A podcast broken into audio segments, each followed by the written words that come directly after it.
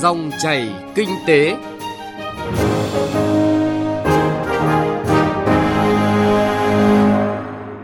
Xin kính chào quý vị và các bạn. Mời quý vị và các bạn cùng theo dõi chương trình Dòng chảy kinh tế thứ ba ngày 21 tháng 4 năm 2020. Trong 20 phút của chương trình, chúng tôi sẽ chuyển tới quý vị và các bạn những nội dung chính sau đây. Cơ quan thuế đã tiếp nhận hơn 14.500 hồ sơ đề nghị gia hạn nộp thuế và tiền thuê đất qua phương thức điện tử. Phỏng vấn bà Nguyễn Thị Cúc, Chủ tịch Hội Tư vấn Thuế Việt Nam về nội dung ngành thuế kịp thời triển khai các giải pháp hỗ trợ doanh nghiệp vượt qua khó khăn dịch bệnh. Chuyện thị trường tập trung giải tỏa ngay hàng nghìn xe chở nông sản ùn ứ tại cửa khẩu Lạng Sơn, đề xuất tạm dừng tiếp nhận hàng hóa ở cửa khẩu Tân Thanh. Bây giờ, mời quý vị và các bạn cùng nghe một số thông tin kinh tế đáng chú ý. Thưa ủy quyền của Thủ tướng Chính phủ, Bộ trưởng Bộ Tài chính đã ký tờ trình gửi Quốc hội ban hành nghị quyết về miễn thuế sử dụng đất nông nghiệp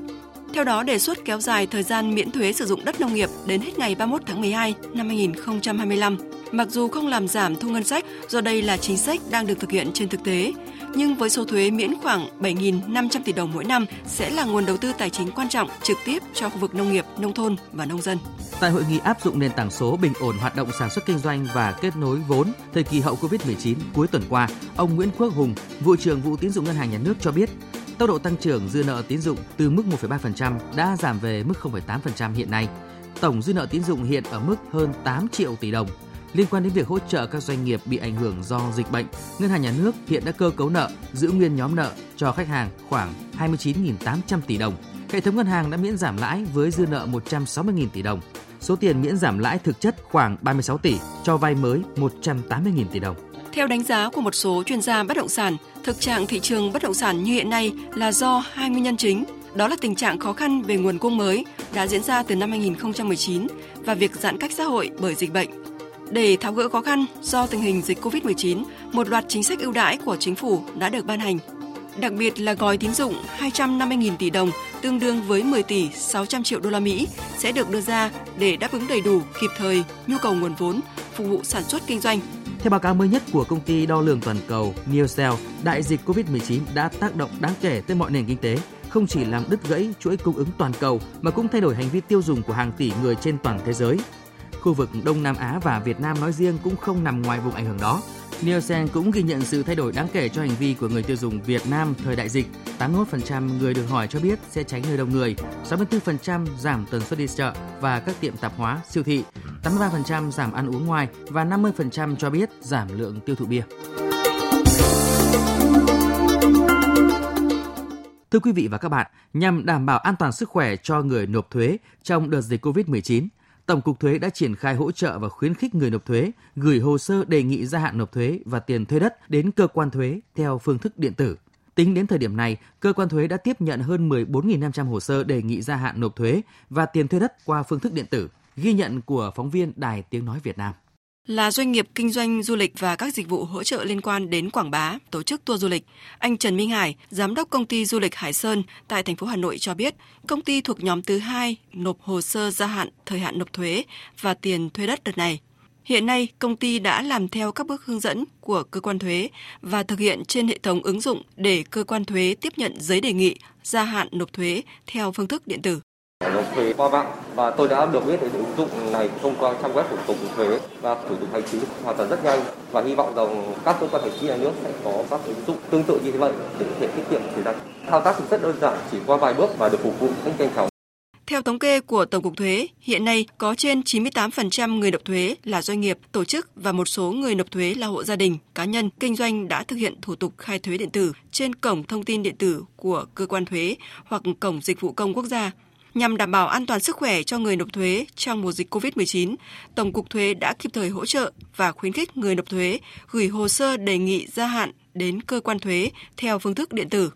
Là đơn vị vừa được hợp nhất từ hai chi cục thuế, ông Hoàng Thanh Nam, chi cục trưởng chi cục thuế Thanh Oai, Trương Mỹ cho biết Chúng tôi cũng đã có văn bản gửi đến các doanh nghiệp trên địa bàn hai huyện về các cái biện pháp hỗ trợ của cơ quan thuế đối với người nộp thuế. Đồng thời căn cứ vào các dữ liệu về hồ sơ thì chúng tôi cũng đã chủ động phân cấp các đơn vị gặp nhiều khó khăn vướng mắc, giao cho cán bộ thuế là chủ động điện thoại liên lạc với doanh nghiệp để hỗ trợ doanh nghiệp ưu tiên giải pháp và hỗ trợ từ xa thì việc hợp nhất cũng là cái động lực để cho các doanh nghiệp liên hệ giao dịch với cơ quan thuế bằng hình thức điện tử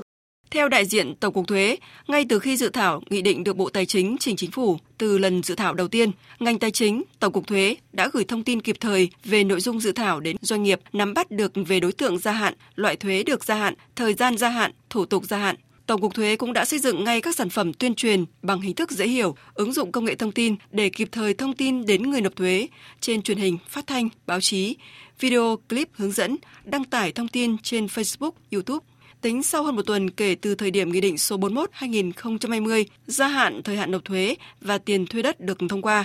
đã có hơn 14.500 hồ sơ nộp giấy đề nghị gia hạn. Gia hạn nộp thuế thu nhập doanh nghiệp còn phải nộp theo quyết toán của năm 2019 và số thuế thu nhập doanh nghiệp tạm nộp của quý 1, quý 2 năm 2020. Thời gian gia hạn là 5 tháng kể từ ngày kết thúc thời hạn nộp thuế thu nhập doanh nghiệp theo quy định của pháp luật về quản lý thuế. Bà Lê Thị Thủy, Phó vụ trưởng vụ tuyên truyền và hỗ trợ người nộp thuế, Tổng cục Thuế cho biết, hiện cơ quan thuế các cấp vẫn đang tiếp tục nhận giấy đề nghị gia hạn, sẵn sàng tiếp nhận những vướng mắc khó khăn của người nộp thuế. Nghị định 41 có quy định gia hạn nộp thuế đối với thuế thu nhập doanh nghiệp còn phải nộp theo kỳ quyết toán của kỳ tính thuế năm 2019. Tuy nhiên đến thời điểm này thì đã có rất nhiều doanh nghiệp nộp hết số tiền thuế này. Để đảm bảo công bằng cho các doanh nghiệp thì nghị định cũng đã quy định đó là trường hợp doanh nghiệp đã thực hiện nộp số thuế thu nhập doanh nghiệp còn phải nộp theo kỳ quyết toán của năm 2019 thì được điều chỉnh số thuế thu nhập doanh nghiệp đã nộp để nộp cho số thuế phải nộp của các loại thuế khác. Để thực hiện điều chỉnh thì người nộp thuế lập thư tra soát kèm theo mẫu và chứng từ nộp thuế gửi cho cơ quan thuế để đề nghị điều chỉnh. Việc điều chỉnh này thì cũng khá là đơn giản và như vậy nó sẽ tạo công bằng cho các doanh nghiệp. Theo quy định tại Nghị định số 41, thời hạn nộp hồ sơ đề nghị gia hạn nộp thuế tiền thuê đất chậm nhất là ngày 30 tháng 7 năm 2020, tức là còn hơn 3 tháng nữa và quyền lợi về gia hạn tiền thuế, tiền thuê đất của người nộp thuế vẫn được đảm bảo nếu người nộp thuế gửi hồ sơ trước thời hạn này, nên việc giải quyết hồ sơ gia hạn cho người nộp thuế vẫn được ngành tài chính đảm bảo thực hiện và không gây nên áp lực cho người nộp thuế về mặt thời gian cũng như không quá tải cho việc xử lý của cơ quan thuế các cấp nhưng do phạm vi áp dụng của Nghị định số 41-2020 có ảnh hưởng đến số lượng rất lớn người nộp thuế, trong khi vẫn phải đảm bảo giãn cách xã hội nhằm giảm thiểu nguy cơ lây nhiễm cộng đồng theo chỉ đạo của Thủ tướng Chính phủ, nên Bộ Tài chính đã yêu cầu Tổng cục Thuế triển khai gấp các giải pháp công nghệ thông tin để đảm bảo phần lớn doanh nghiệp, tổ chức kinh doanh, hộ kinh doanh cá thể, hộ kinh doanh cá nhân thực hiện gửi hồ sơ đến cơ quan thuế bằng hình thức điện tử.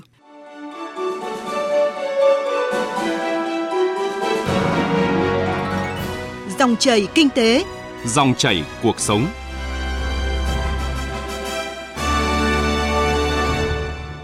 Thưa quý vị và các bạn, với quy mô khoảng 180.000 tỷ đồng, Nghị định 41 được đánh giá là sẽ có tác động tới 98% doanh nghiệp hiện nay. Đại diện Tổng cục Thuế khẳng định sẽ hỗ trợ doanh nghiệp nhận được gói hỗ trợ về gia hạn, thời hạn nộp thuế và tiền thuê đất kịp thời, nhanh chóng. Bên cạnh chính sách giãn thuế, việc miễn giảm thuế phí cũng là nội dung doanh nghiệp hết sức quan tâm. Về nội dung này, phóng viên Đài Tiếng Nói Việt Nam có cuộc trao đổi với bà Nguyễn Thị Cúc, Chủ tịch Hội Tư vấn Thuế Việt Nam. Mời quý vị và các bạn cùng theo dõi. Thưa bà, thời điểm này thì việc miễn giảm thuế được các doanh nghiệp nhắc tới nhiều và rất mong sớm được thực hiện. Ý kiến của bà về vấn đề này thế nào? Thông qua đối thoại của Thủ tướng với các doanh nghiệp lớn cũng như thông qua các kênh hội viên của Hội Tư vấn Thuế Việt Nam thì chúng tôi nhận được rất là nhiều phản ánh từ các doanh nghiệp, từ các hiệp hội về miễn giảm gia hạn thuế. Làm thế nào để Bộ Tài chính cùng với chính phủ chung tay với các doanh nghiệp vượt qua khó khăn và cái khó khăn thực tế đó thì không chỉ lý thuyết mà tôi mới bay từ thành phố Hồ Chí Minh ra thì rõ ràng vé máy bay bình thường rất đắt nhưng tôi đi một chiều dưới một triệu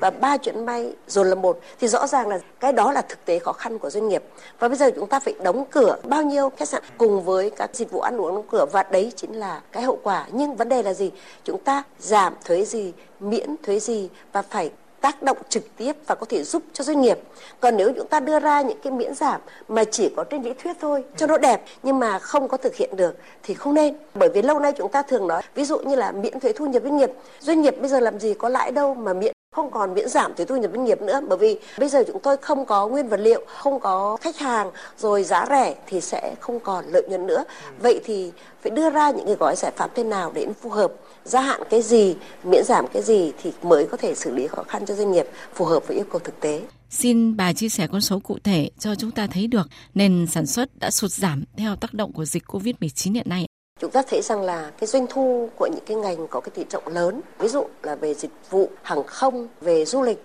và bây giờ chúng ta tính rằng là sụt giảm bây giờ đến 70% và thậm chí là đến 80% thì chúng ta thấy rằng là đó là cái sụt giảm rất là kinh khủng. Và không chỉ có dịch vụ nữa mà kể cả sản xuất. Sản xuất thì nó lại có hai yếu tố bên cung thì anh nói ảnh hưởng đến cái nguyên liệu nhưng mà cái đầu ra cái cung cầu mọi người cũng không có dám cái cầu, ngày xưa chúng ta cái cầu. Nhưng bây giờ không đẩy cầu được bởi vì ai cũng sợ không dám đi ra đường, không dám đi du lịch thì làm sao mà tăng được doanh thu? Và như vậy, tất cả các nguồn sản xuất, kể cả đi lại rồi cả các cái thiết bị phụ tùng, tất tật tật đều bị ảnh hưởng. Và như vậy, để xử lý cái ảnh hưởng đó thì à, một gói giải pháp về tài chính và thuế nó sẽ hỗ trợ. Nhưng chúng ta cũng phải phân cấp ra cái gì thuộc thẩm quyền của chính phủ, cái gì thuộc thẩm quyền của bộ tài chính và cái gì trình lên quốc hội. Tôi lấy ví dụ phí chẳng hạn. Vừa rồi chúng ta cũng nghe rằng là hàng không phản ánh về lệ phí bảo vệ môi trường. Phí bảo vệ môi trường thì lại thuộc thẩm quyền của Ủy ban Thường vụ Quốc hội phải có nghị quyết. Vậy chính phủ cũng phải là trình lên Ủy ban Thường vụ Quốc hội chứ bản thân chính phủ không thể xử lý được nhưng chính phủ sẽ có giải pháp là sẽ trình lên để Thường vụ xem xét hoặc có những phí và lệ phí thì lại không thuộc thẩm quyền của Bộ Tài chính, không thuộc thẩm quyền của chính phủ mà thuộc về các bộ các ngành ví dụ như là bộ thông vận tải phí qua cầu qua phà phí về container vân vân. Thì tất cả những cái đó lại nó nằm trong giá. Vậy thì mỗi bộ mỗi ngành đó phải xem xét lại kiến nghị lại rằng là mình giảm được cái gì miễn được cái gì để cơ cấu chi phí nó sẽ giảm đi thì lúc đó sẽ cùng chung tay để giúp doanh nghiệp vượt qua khó khăn. Thưa bà, bà nhìn nhận thế nào về quan điểm chỉ đạo của chính phủ trong giai đoạn mới? Cần sự điều chỉnh tích cực từ hai phía, đó là doanh nghiệp và cơ quan quản lý để vượt qua đại dịch? Tôi nghĩ rằng bên cạnh nỗ lực của chính phủ thì bản thân các doanh nghiệp cũng phải là biến nguy cơ thành thời cơ ấy, và cố gắng làm thế nào để có thể phục hồi hoặc là có những hướng kinh doanh khác. Tôi lấy ví dụ như bây giờ ngành thương mại thì rõ ràng họ sẽ thay thế. Ví dụ thay vì họ à, bán hàng qua siêu thị thì bây giờ người ta sẽ áp dụng bán hàng qua thương mại điện tử. Và thương mại điện tử thì chuyển đến tận nơi giảm thiểu những cái rủi ro đi rất là nhiều, giảm thiểu những cái rủi ro về tiếp xúc và những cái mặt hàng thiết yếu thì người ta là vẫn cần thì mình thông qua đó để xử lý. Đương nhiên có những cái ngành thì chúng ta có thể xử lý được hoặc là đối với nguyên vật liệu trong nước có thể thay thế được cái nguyên vật liệu phụ liệu nhập khẩu thì tìm cách khai thác được trong nước nhưng không phải là thay thế được tất cả. Bên cạnh đó, ngoài những cái nỗ lực của doanh nghiệp thì nhà nước phải cố gắng, đặc biệt là các bộ, các ngành, các cơ quan quản lý phải cắt giảm các thủ tục hành chính, giảm thiểu những cái thủ tục hành chính tạo điều kiện thuận lợi nhất Ví dụ bây giờ cái thủ tục giảm thuế gia hạn về thuế miễn giảm thuế nó rất là dài, phải trình lên các cấp.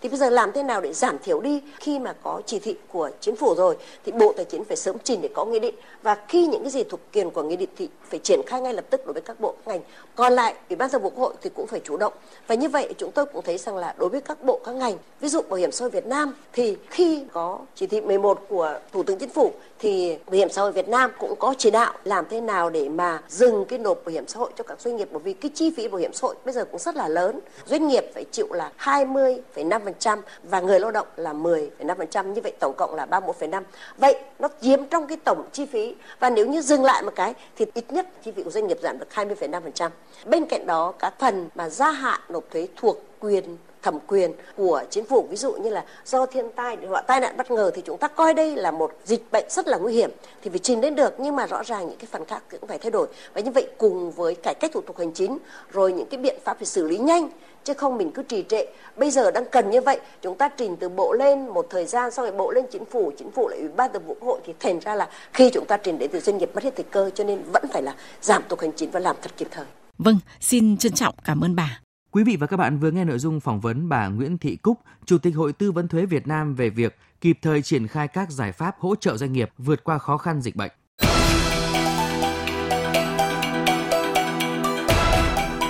Chuyện thị trường